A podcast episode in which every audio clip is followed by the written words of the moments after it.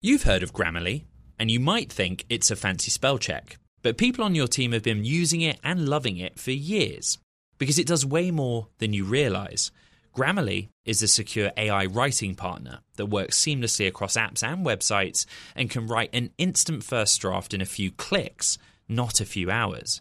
When every word your team writes is clear, concise, and on brand, companies can save 19 days per employee per year. Learn what better writing can do for your company at grammarly.com. Grammarly, easier said, done. To address our new climate reality, the world needs radical solutions. Collaborate for a greener future at the Bloomberg Green Festival, a groundbreaking celebration of the thinkers, doers, and innovators leading the way. From design and culture to technology, science, and entertainment, hear from inspirational speakers and immerse yourself in climate solutions. July 10th through 13th in Seattle. Title sponsor Amazon. Get 20% off using promo code Radio20 at BloombergLive.com slash Green Festival the heart of where innovation, money, and power collide in Silicon Valley and beyond. This is Bloomberg Technology with Caroline Hyde and Ed Ludlow.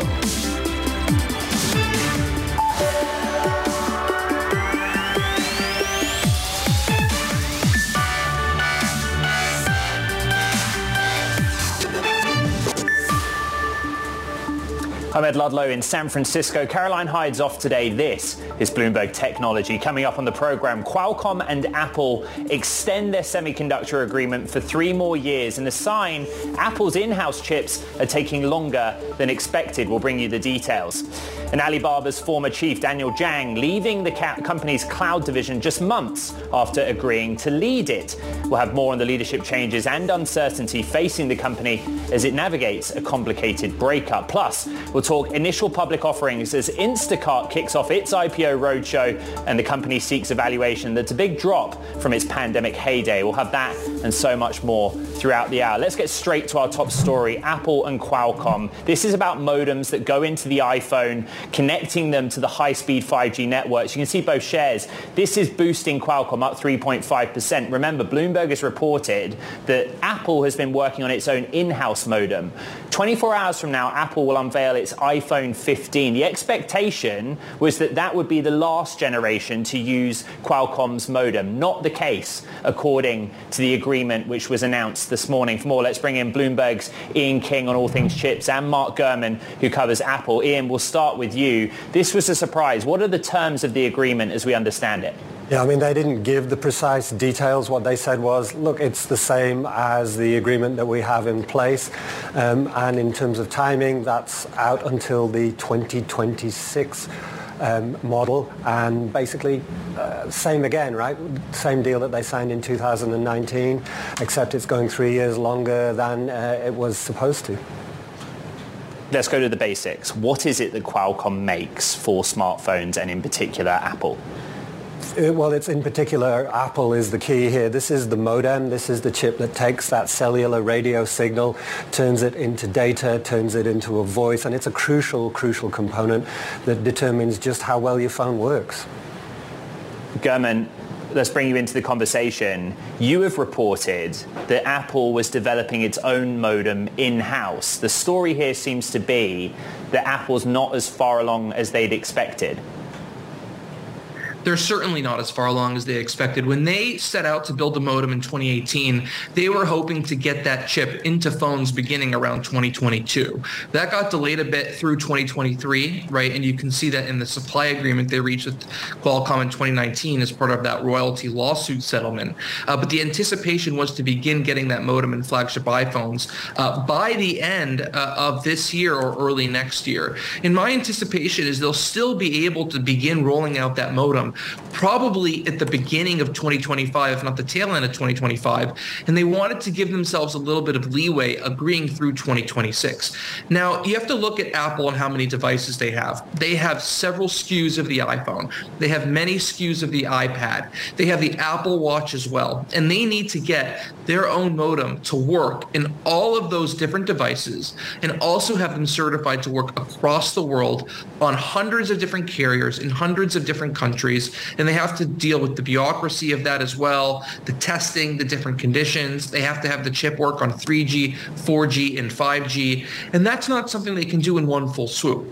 So my belief yeah. is they'll begin the transition with one or two models in 2025 and gradually expand that to more models across 2026 and into 2027 uh, Mark Ian, bear with me. This is what Qualcomm said this morning in their statement. This agreement reinforces Qualcomm's track record of sustained leadership across 5G technologies and products. And as Ian outlined, the deal carries through the 2026 generation of iPhone. And as Mark, you just outlined, you think that this will be phased with Apple. Where does the modem sit within Apple's other activities in silicon? Because actually, I think what we expect in 24 hours time is more proprietary silicon from Apple going into the latest handsets. Yeah, it's just one leg of the stool, right? Apple's hardware technologies organization, uh, the modem is a high priority component there. They have offices in San Diego, Cupertino, uh, multiple places in, in Europe, including in Munich, Germany, working on this modem. They have thousands of people on the effort. The person in charge uh, of the modem is actually a former Qualcomm vice president uh, who left about half a decade ago to come to Apple to work on this project. Uh, Johny Srouji, who is Apple's senior vice president of hardware technologies, who oversees all the custom silicon. Uh, there's a special place in his heart uh, against Qualcomm. Uh, and so certainly this is a very important effort for Apple. They want to design Qualcomm out of all of their products. They've been working on this extensively. They've run into battery life issues. In terms of where it sits in the overall organization. Uh, they have their, their Mac chips. And then tomorrow they'll announce a, one new chip, the A17 processor. That's going to be the company's first three nanometer chip. That's a major milestone uh, for the company. There's also going to be a new wireless component that's less significant, but certainly the A17 chip uh, will be one of the core elements of the iPhone 15 Pro and Pro Max uh, announcement on Tuesday. So Qualcomm shares up 3.5% on track for the biggest jump since July. Earlier in the session, on track for the biggest jump since May. And let's spare a thought for, for Qualcomm and what it means for them. You know, we, I said that this was a surprise knowing that Apple was working on its own modem, but this is good news for Qualcomm. Yeah, I mean, you looked at the analyst notes this morning and they're saying this is like $7 billion of good news for Qualcomm. Qualcomm had an analyst day last November where they said, look, just take out the Apple numbers going forward. Take them out, act like we don't have that business anymore, and uh, they still do. So clearly that's uh, a pat on the back for their abilities. This is a very difficult thing, as Mark just explained. It's not just a case of, hey, design a nice piece of silicon. Uh, it, you know, there's a lot of software tuning, a lot of work, a lot of insider knowledge that goes into that. And the fact that a company with the resources of Apple cannot replicate that effort um, in a timeline that they had set for themselves tells you that Qualcomm is doing a good job. All right, Bloomberg's Mark Gurman on Apple, Ian King on Qualcomm. Thank you. And speaking of those analyst notes, let's bring in Jordan Klein, Managing Director at Mizuho Securities. In a note out today, Klein wrote the news is a best case scenario for Qualcomm, as some thought maybe Apple would only do a one-year supply deal and then move on to their own chips. Mark Gurman just explained that. So, so how do you see it, Jordan? the, the transition using Qualcomm's modem to using Apple's own proprietary silicon based on the deal announced today? Uh, well, thanks for having me. I mean, I agree with your, your host is kind of what they said, that uh, Apple's been working on this for years. It's taking them longer. Uh, you know, we think they're going to gradually migrate over to their own custom baseband. It's going to take them, you know, again, probably at the earliest till 2025. You know, we think it could be their lower end SE4 that could start using their own base, baseband, and then they would gradually shift to other models in the lineup in 2026. So, you know, but it's three years. It gives them time, and, and in the meantime, you know, Qualcomm kind of sustains its leadership position uh, and, and, gets the added revenue and earnings that they would have lost starting next year. Uh, Jordan, I spent all of 2021 and all of 2022 talking about the 5G super cycle. Unbelievably, my mind's already going to 6G. And I just wondered if you could talk us through how you see Qualcomm as positioned if we're all going to move on to 6G and the relationship with Apple in the future? Well, it's a great question. I mean, again, like I said, Qualcomm is viewed as the best company in uh, mobile technology, and there's a reason for that. They've been doing it longer than anyone. Uh, but if you ask the company about 6G, and, and people have on their earnings calls, I mean, they don't even really think it's going to be an impact until the end of the decade. So, you know, at the earliest, you're talking five, six years away. It's going to take a long time for that to evolve. So I think right now their focus is broadening their, their revenue base, uh, moving beyond mobile. Uh, I mean, there's a reason at that investor day a year ago they told the Wall Street community to kind of take this Apple business out of their revenues. I, I think that they wanted to move beyond Apple. They want to go into automotive, IoT, other areas of the market, even PC computing, um, where they can diversify beyond mobile. So look, it's going to be really big for them when the industry is finally ready to go to 6G. But to be honest, I think we've got uh, multiple years be, between then and now before it will really matter for the stock or investors. I've spoken to Cristiano Amon so many times about this, this move towards automotive. Indeed, actually, the, the importance of on-device um, running of LLMs, you know, it's another area for, for Qualcomm. Can they maintain technology leadership for smartphone modem at the same time as trying to move and grow these other areas?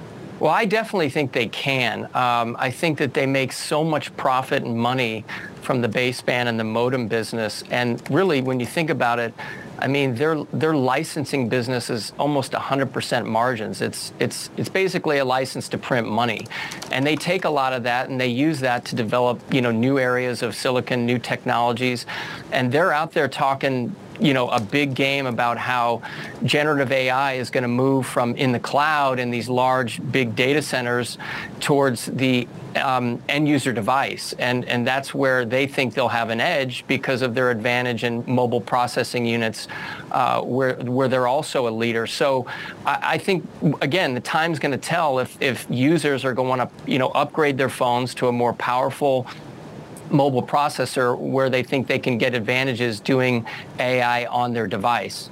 Jordan, of the universe of, of chip names that, you, that you're covering, who do you see as best positioned to take advantage, I suppose, of the capex and R&D commitments right now that are going into how technology companies of all sizes use AI within their core businesses?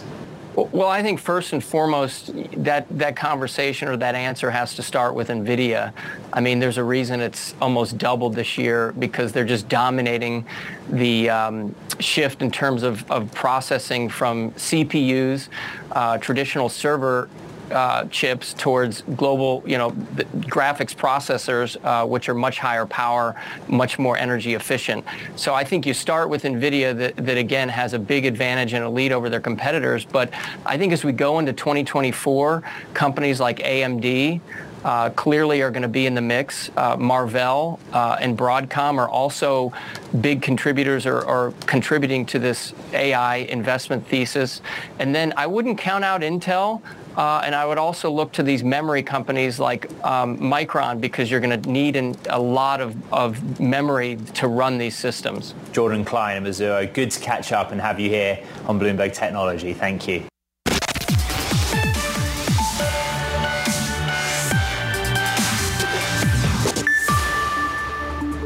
Okay, so this is the market story. US majors trading in the green today. The S&P 500 near its 4,500 level. The story has been outperformance in the session of technology. We get the CPI print Wednesday. In the last seven days, a new story snuck in, which is concerns about China, US-China tensions, but also what's happening with the technology sector in China. Remember, the NASDAQ 100 is up more than 40% year today. Why?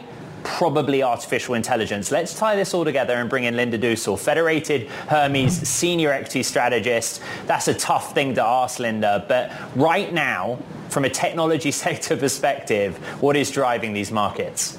Well, I think you, you, made the important point, which is that artificial intelligence, the AI craze, is, isn't really a craze; it's a revolution. And um, and as your previous guest discussed in depth, you know whether or not we uh, peaked out in our use of ChatGPT for the moment. Lots of companies out there are building for uh, what is going to be a great productivity enhancer. So it's very exciting. It's moved the market this year to date. And of course, it's had a nice little correction as well uh, into now. So steady, steadily now we look at it again and say maybe it's time to get back in, and then we trade down semiconductors. Linda, as, as, an equity strategist, if, even if you're taking a macro view, how has artificial intelligence changed the data points that you look at? You know, we'll talk about the Fed and CPI in a minute, but I just wondered if you've changed your approach, the commentary you look at, where you look for information to try and understand what AI is doing. Yeah, well, you know, I appreciate that question because just as a general equity strategist, it behooves me, it behooves us all to learn about AI and how quickly it might, might come and change our lives. So I guess the bottom line for any general uh, anybody who's looking at stocks is is the company that you're looking at grasping this or are they turning a blind eye to it and expecting it to go away? Uh, those who are investing in this even you know looking for companies that are hiring for ai talent is one very interesting way to look for stocks out there. Uh, and the productivity enhancement that should be expected over the next 10 years can come a lot quicker than many people think and that's obviously going to show its way through earnings Linda, is there any specific subsector or area where you see most potential upside uh, from investments into whether it's accelerated computing or uh, into large language models, the underlying technology behind generative AI? You know, that's a, that's a very interesting question. It's going to probably cross through all sectors of the economy. But when you look at, really, there's two areas of it. The information part of it, uh, the, those jobs that are highly information oriented that can be at first helped by AI and then maybe see jobs displaced by AI uh, over years going forward. So that'll be some of the more uh, highly um, paid, highly compensated areas out there. I don't know if you're a lawyer, maybe you need to watch out here, that type of a thing. And then on the lower end of the spectrum, uh, you'll see cost cutting in terms of labor in areas that are heavily labor intensive but that are repetitive, and that goes to the robotics uh, side of things. Yeah, your retail sales clerks, you know, are in big, big trouble. I think if I was looking to uh, to give advice to a, a young per, a young student, I'd say, you know, you might want to go ahead and be a nurse instead of thinking about going to work at the mall, for example. Uh, I am not a lawyer. I did go to law school, Linda, but I know a number of startups here in the Bay Area that are looking to use AI for the review of legal documents. I think we, we better also talk about China. You know, the story about China is, is kind of the tension between the US and, and China's central government, but AI is at the heart of that. And I just wondered how you see the latest headlines from China impacting this market. Uh, well, China in general as a place to invest is something that people are ever more afraid of for numerous reasons. And this is just one extra thing to add to that. Uh, we want to be self-sufficient here and move lots of production here to the United States. And I think other countries around the world the same. This is going to take a lot longer than many think. Um, yes. Not being an expert at this at all, but seems very clear that we as the United States and our leadership may want to try to tamp down those concerns. And as you know, uh, uh, some of the best actually some of the best money being spent in capital expenditures in the manufacturing side is because of things like the CHIP Act, where money's coming from, from our government to help get more self-sufficient here in the United States. So we can try to wean away from China in this way, but it will be longer. It'll take longer than many think. And, you know, just bringing everything back short yes. will probably take longer than many think uh, Linda, CPI Wednesday, where is your head at with the Fed and what that means for the tech sector? Well, we at Federated Hermes believe that you will see probably one more hike this this year. Maybe it's November. Maybe they wait one more time, and that is something that is probably reasonably expected. Um, you know, in, in the tech sector, the tech sector that's that's a long duration asset, and uh, you really want to see you really don't want to see real rates going up, and they've gone up fairly quickly here, as versus inflation expectations. If we're right about inflation expectations, they're coming down. Then Fed, please stop raising raising rates, it just makes it more dangerous, yes. more vulnerable for these for these stocks that are long duration, like tech. Uh, Linda Duessel, Senior Equity Strategist over at Federated Hermes. Good to see you. Coming up here on Bloomberg Technology, Alibaba's former chief Daniel Zhang quits. More on the details next. This is Bloomberg Technology.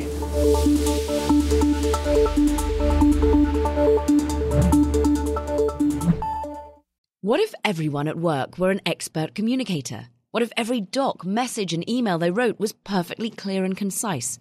Inbox numbers would drop, customer satisfaction scores would rise, and everyone would be more productive. That's where Grammarly comes in. Grammarly is a secure AI writing partner that understands your business and can transform it through better communication.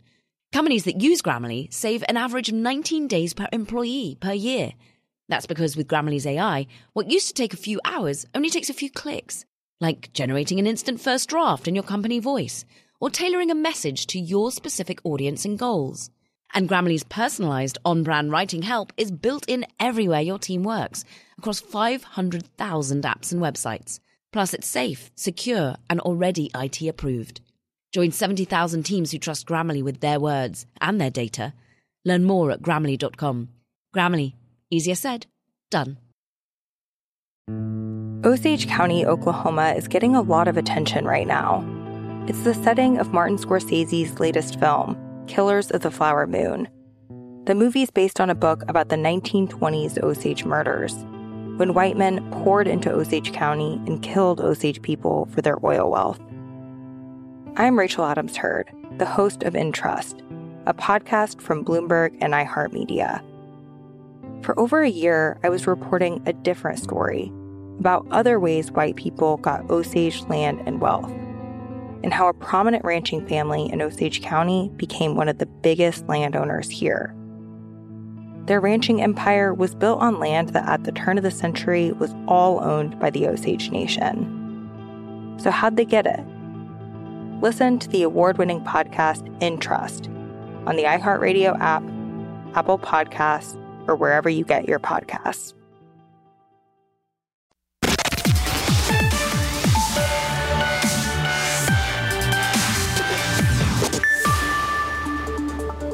Time for talking tech. First up, India's edtech titan Byju's made a surprise repayment proposal to lenders almost a year of conflict over its debt. Sources say the firm is now offering to pay back its entire 1.2 billion term loan in less than six months.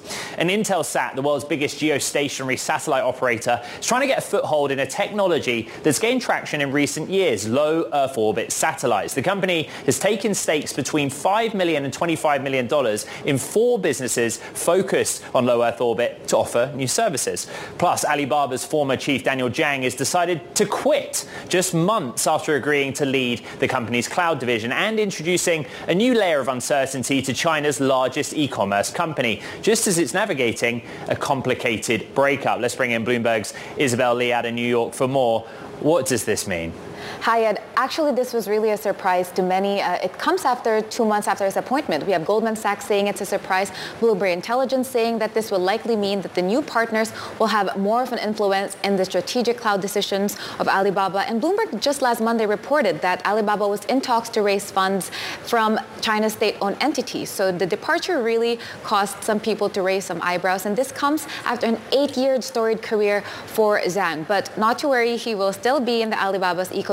He'll be running the 1 billion tech fund of the firm. But still, the reshuffle comes as Alibaba navigates this complicated and historic breakup into mini baby babas, as we've discussed a lot in your show. But now I guess the certainty is really getting to the investors. Alibaba shares fell as much as 3.5%.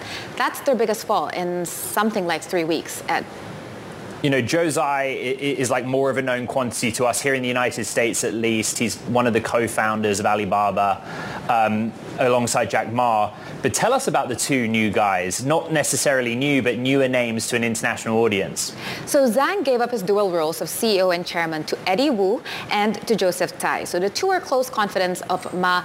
Let's go with um, Eddie Wu first. So Eddie Wu is lesser known, but he has been with Ma since the beginning, and he's a computer science major. He's credited for the development of the PayPal-like Alipay. We have Tsai. He's a well-known deal maker, and he's a Yale alumnus, and he's a former lacrosse player, if that's of any significance. And he's the owner of Brooklyn Nets. And like Wu, he was he was with Ma since the very beginning. So that probably tells you that Ma probably really values loyalty. Um, but this means that the two of them will be responsible for steering a $230 billion company around after years of struggling since 2021 when China really cracked down yeah. on the tech sector. So this is going to be an interesting space to watch. It's very much um, it, it's new, it's unexpected, and it's in the middle of a huge historic reshuffle. All right, Bloomberg's Isabel Lee with the lowdown on Alibaba.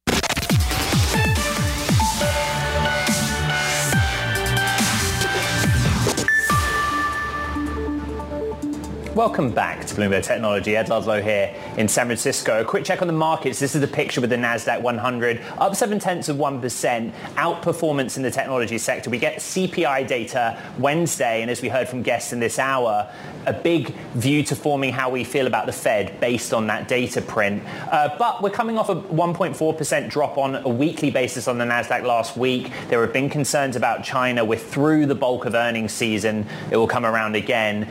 From a points one of the big stories in the session is Tesla basically on track for its biggest jump since the end of January. Morgan Stanley out with a note raising their rating on the stock to overweight from equal weight, adding a street high price target of $400. Adam Jonas and co are basically saying, look at Dojo, Tesla's supercomputer and their work in semiconductors. This is going to add 500 billion or up to 500 billion dollars of market cap. And they basically say this is like an AWS moment for Tesla. Like Amazon was able to enter new markets like cloud computing with AWS, they see that opportunity for Tesla. Remember, go back to 2015, Adam Jonas bursts onto the scene with a 70% raise of his price target on Tesla because he saw the future being in robo-taxis. Present day 2023, we're not quite there, but it's an interesting call nonetheless. And it's having a pretty big impact on markets this Monday. Right, pivoting stories. Supercomputers are not the only type of technology with growing commercial appeal. Enter quantum computing, an entirely separate kind of technology with the capability to accelerate various sectors in society. I'm really excited to say that joining us now to walk through this tech wave is D-Wave CEO Alan Baratz. It's one of the first commercial quantum computing companies in the world. And Alan, I would say that's a good place to start, this misconception that quantum computing is still at the theoretical stage. It's not out there in the real world. That is a point of view that you would disagree with. Uh, absolutely, Ed. First of all, thank you for the opportunity to be here today. I'm, uh, I'm really excited to be able to speak with you. So you're absolutely right. Uh, most people in the industry are saying that quantum computing is years away from commercial reality. Uh, but at D-Wave, we took a very different approach to quantum computing, one that has allowed us to deliver commercial quantum computers today. In fact, we've been delivering them for almost two years now. We have over 60 commercial customers that are leveraging our quantum computer to see improved performance in a broad array of business applications. Alan, I'm going to play devil's advocate for a minute. You've 60 commercial customers, you've been delivering computers. I look at your revenues and they are low. If quantum computing is in the real world, why are you not booking more sales as a real commercial product? Sure. So, so first of all, commercial quantum computing is still early. In other words, even we were not commercial until a little over a year ago. So we've achieved that milestone and we are now getting started building the business. We have seen our bookings accelerate quarter over quarter for five quarters now. We have seen our average deal size grow significantly from tens of thousands of dollars to well into the hundreds of thousands of dollars. And we are supporting applications as far ranging as employee scheduling, e-commerce delivery, customer loyalty rewards optimization, optimization of marketing campaigns, even improving the performance of shipping ports. So it is early days, but we're off to a great start and we're really excited about the prospects for the future. Alan, the, the basics of quantum computers, if one can say such a thing, is that they use quantum mechanics to carry out calculations as opposed to with, with sort of higher efficiency than supercomputers. What is it about D-Wave that is proprietary? What is it that's unique about your technology?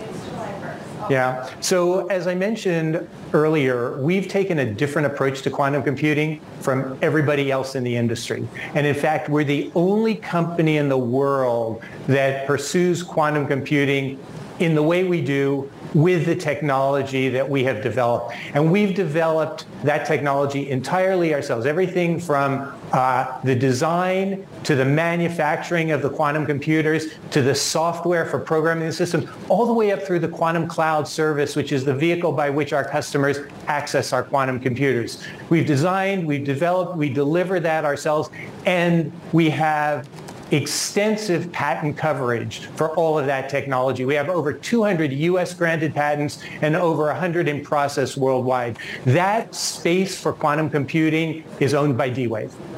Alan, a few weeks ago, we had a company called Phasecraft from the UK on the program talking about their work in quantum algorithms and quantum computing. And one of the observations made by their founder was that China is making progress in the field of quantum computing, but that it is a cooperative initiative globally for those in the field. Could, could you speak to how you view China's progress in quantum computing? Um, because as you, as you know, you know, China right now and its access to technology is a mainstay of the news cycle. Yeah, you're absolutely right. And in fact, this is a real concern. Um, China is investing over $15 billion in quantum computing.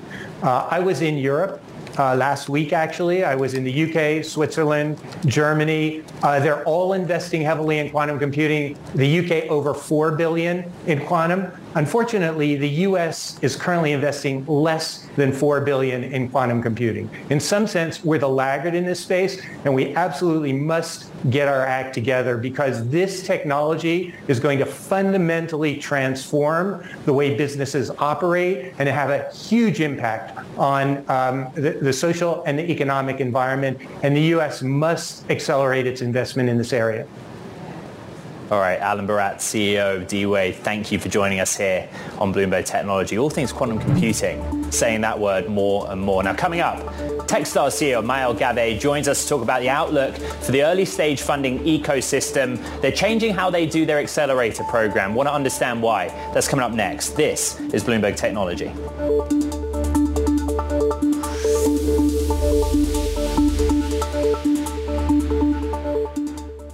What if everyone at work were an expert communicator? What if every doc, message, and email they wrote was perfectly clear and concise? Inbox numbers would drop, customer satisfaction scores would rise, and everyone would be more productive. That's where Grammarly comes in. Grammarly is a secure AI writing partner that understands your business and can transform it through better communication. Companies that use Grammarly save an average of 19 days per employee per year. That's because with Grammarly's AI, what used to take a few hours only takes a few clicks, like generating an instant first draft in your company voice or tailoring a message to your specific audience and goals. And Grammarly's personalized on brand writing help is built in everywhere your team works across 500,000 apps and websites. Plus, it's safe, secure, and already IT approved. Join 70,000 teams who trust Grammarly with their words and their data. Learn more at grammarly.com. Grammarly Easier said, done. Osage County, Oklahoma is getting a lot of attention right now. It's the setting of Martin Scorsese's latest film, Killers of the Flower Moon. The movie is based on a book about the 1920s Osage murders, when white men poured into Osage County and killed Osage people for their oil wealth. I'm Rachel Adams Heard, the host of In Trust, a podcast from Bloomberg and iHeartMedia. For over a year, I was reporting a different story about other ways white people got Osage land and wealth, and how a prominent ranching family in Osage County became one of the biggest landowners here. Their ranching empire was built on land that at the turn of the century was all owned by the Osage Nation. So, how'd they get it? Listen to the award winning podcast In Trust on the iHeartRadio app, Apple Podcasts, or wherever you get your podcasts.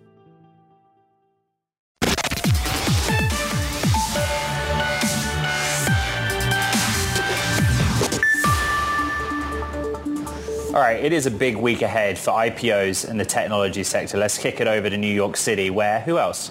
Bloomberg Sonali Basak has all the latest. Sonali.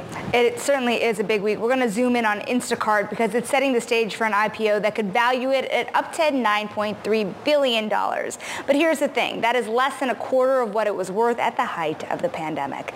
Let's bring in Bloomberg's Katie Roof to break it down because, Katie, we are looking at this Instacart IPO, and it is not the only one that might be facing a down round. Sure. So, um, you know, Instacart was well aware that the market conditions have affected its valuation. They had lowered their own internal valuation, which is the 409A valuation, to 13 billion last year due to market conditions and possibly due to their own slowed growth. Uh, but you know, some people are saying that bankers may be trying to price these things conservatively in order to ensure a pop uh, so that it's well received in the market and therefore opens the window for additional IPOs. Well, another example of this would be, for example, Klaviyo, which even with a valuation that's closer to where it was last in private rounds, it is still lower. But they are bringing in some interesting massive names at the beginning, BlackRock, Alliance Bernstein. What does this say about the model to taking companies public now?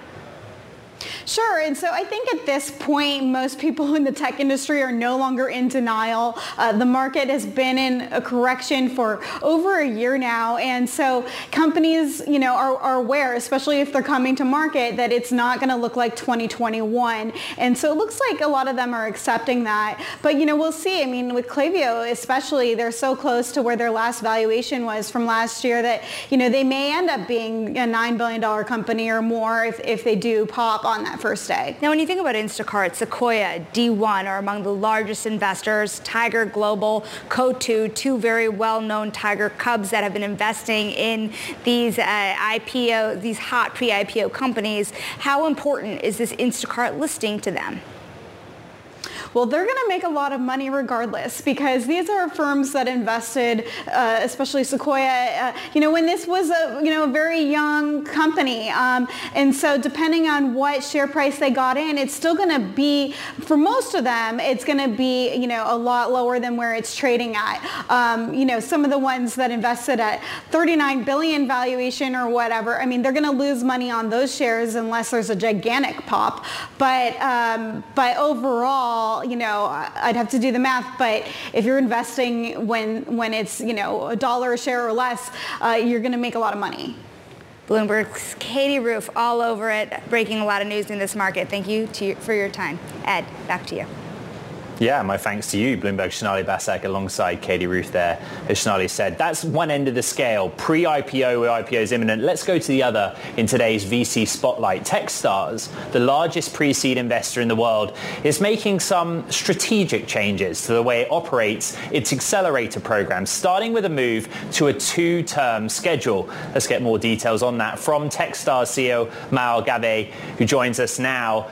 We had Garry Tan on the program on Friday summer 23 class of Y Combinator came to a close and he was talking about what was different this time round. Very interested to hear from you that you are also thinking a bit differently about the Accelerator program. Explain what you've done.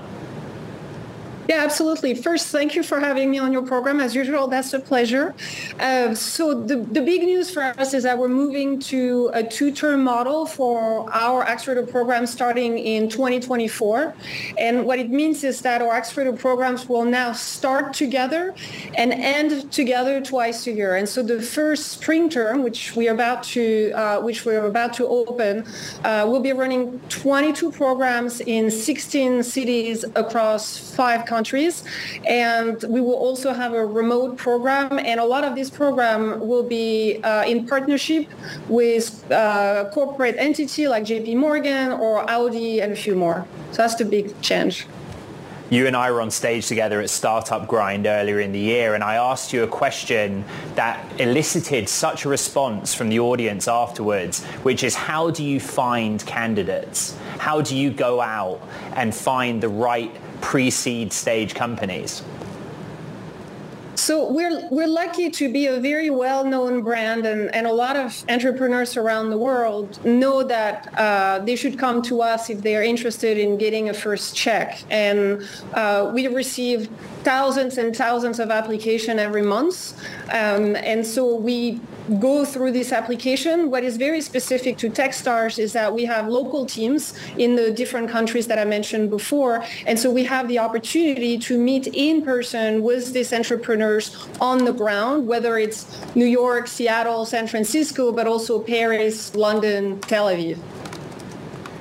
Uh, Maëlle, you're joining us from the Middle East. I believe you're in Saudi Arabia right now. We know all about Saudi money in growth stage companies, but you are looking at the very earliest stage of Saudi, Saudi founders. What is the, the landscape like there? So it's still a very early, very young ecosystem. Part of the reason why we've been active in the Middle East for a little over five years, running accelerator programs and making investments in the region. We now have over 60 investments in the region.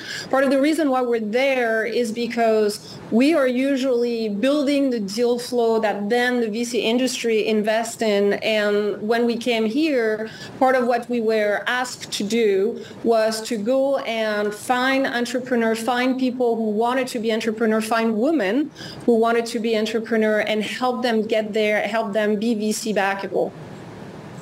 There has been a debate among venture capitalists on the pros and cons of partnering with Saudi LPs or taking money from Saudi LPs. Where does Techstars sit on that debate? Uh, we are an apolitical organization. We we basically we go where we believe that we can help entrepreneurs. Uh, we we have deeply rooted into our culture and into our mission uh, the idea that talent uh, and ideas are evenly distributed around the world, but opportunities are not. And so whether it's the U.S., Canada, Saudi, uh, Saudi Arabia, or Japan, when we see an opportunity to go and support founders on the ground, uh, we we go there. One of the things that Garry Tan reflected on on Friday was that 35% of the summer 23 class was an AI focused startup, but by the end, more than 50% were looking into AI in some way. Is there any number you can give us about where those sitting in your accelerator program are proportionately are focused in AI? The, the number are fairly similar. The, the, the challenge is always to distinguish when AI is the core, the core business that you're investing in versus uh, an enabler of the core business. When you look at our latest investments throughout 2023, the vast majority of companies have leveraged AI in one form or another, and about 20% of them, 20 to 30% of them have AI as the core of their business. My, my colleagues Sonali and uh, Katie Roof were talking about everything that's to come this week in, in the IPO market. I know that you're investing at the other end of the scale, but you've been through so many markets. And I just wondered if you give us your perspective on how much of a starting gun this week is for tech IPOs in 2023. This is an important week, if anything, because the entire tech ecosystem has been waiting for that week for a very long time. There hasn't been really any significant IPO um, in, in the last 12 months. And so everybody is watching what's going to happen. Is there going to be a successful uh, Instacart IPO, which will give increased confidence to venture capitalists and to uh, venture-backed firms to go and get ready? Or is it going to be uh, very uh, very tuned down. And in that case, uh, the companies are probably going to wait a little longer to go to go public. So big week. And, and, and finally, Mel, you have access to just an astonishing body of data, real-time data about the health of very small companies around the globe. You know, how has the, the pre-seed market held up, you know, over the volatility of the last 18 months or so? The early stage uh, founding ecosystem has cooled quite substantially, um, with obviously the exception of artificial intelligence and climate tech. Having said that, if you look at pre-seed, um, the valuation have remained fairly stable. There continues to be a really great deal flow for pre-seed investors, lots of innovation driven not just by AI, but also blockchain and nanotechnology. And so all in all, compared to growth stage company that really took the biggest hit so far, the early stage pre-seed type of uh, type of companies have been fairly protected. Techstars CEO Maëlle Gavet investing in thousands of early stage companies across the world. Thank you for joining us.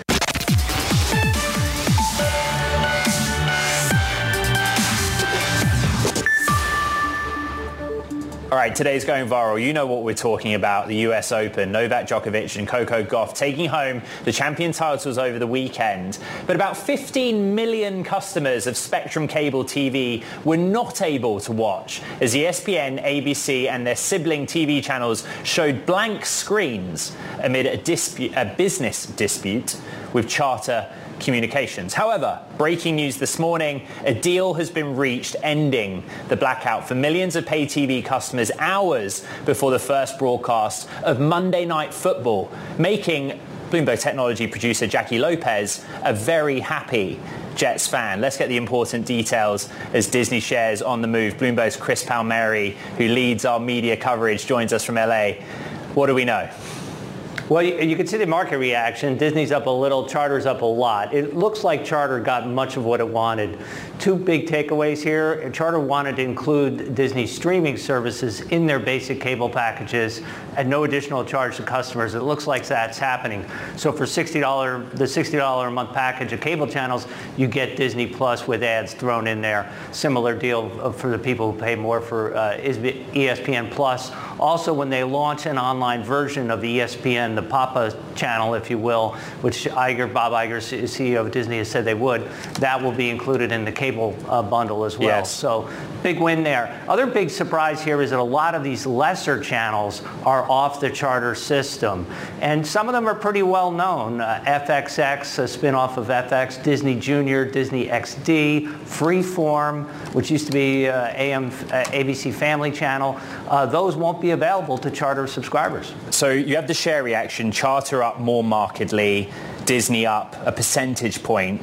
You get a, a knee-jerk reaction in the Bloomberg Jackie Lopez index because she's excited. But here's the bit in the story I don't understand. There's a more narrow lineup on Spectrum. So it, it, it's not all good for Charter, right?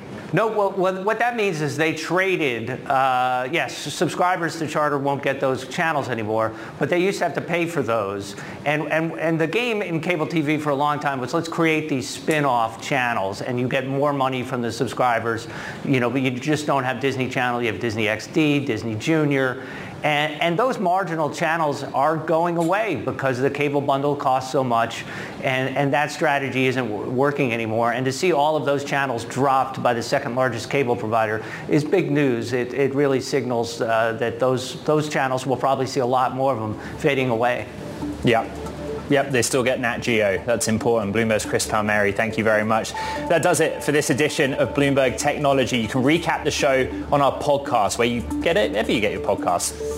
Apple, Spotify, iHeart, and of course on all of your Bloomberg platforms. From San Francisco, this is Bloomberg Technology. Do you love Elon Musk? Do you hate Elon Musk? Do you have no idea what to think about Elon Musk? Then we have just the show for you. He's become even more larger than life. Buying Twitter doesn't get us closer to Mars. They are like really close to the edge of like everything falling apart. Like, oh, Elon, I volunteer, put a chip in my brain. Each week on this podcast, we'll break down, analyze, and debate the most important stories on Musk and his empire. It's all one big universe. You just work for Elon Inc. From Bloomberg Business Week, this is Elon Inc. Listen wherever you get your podcasts.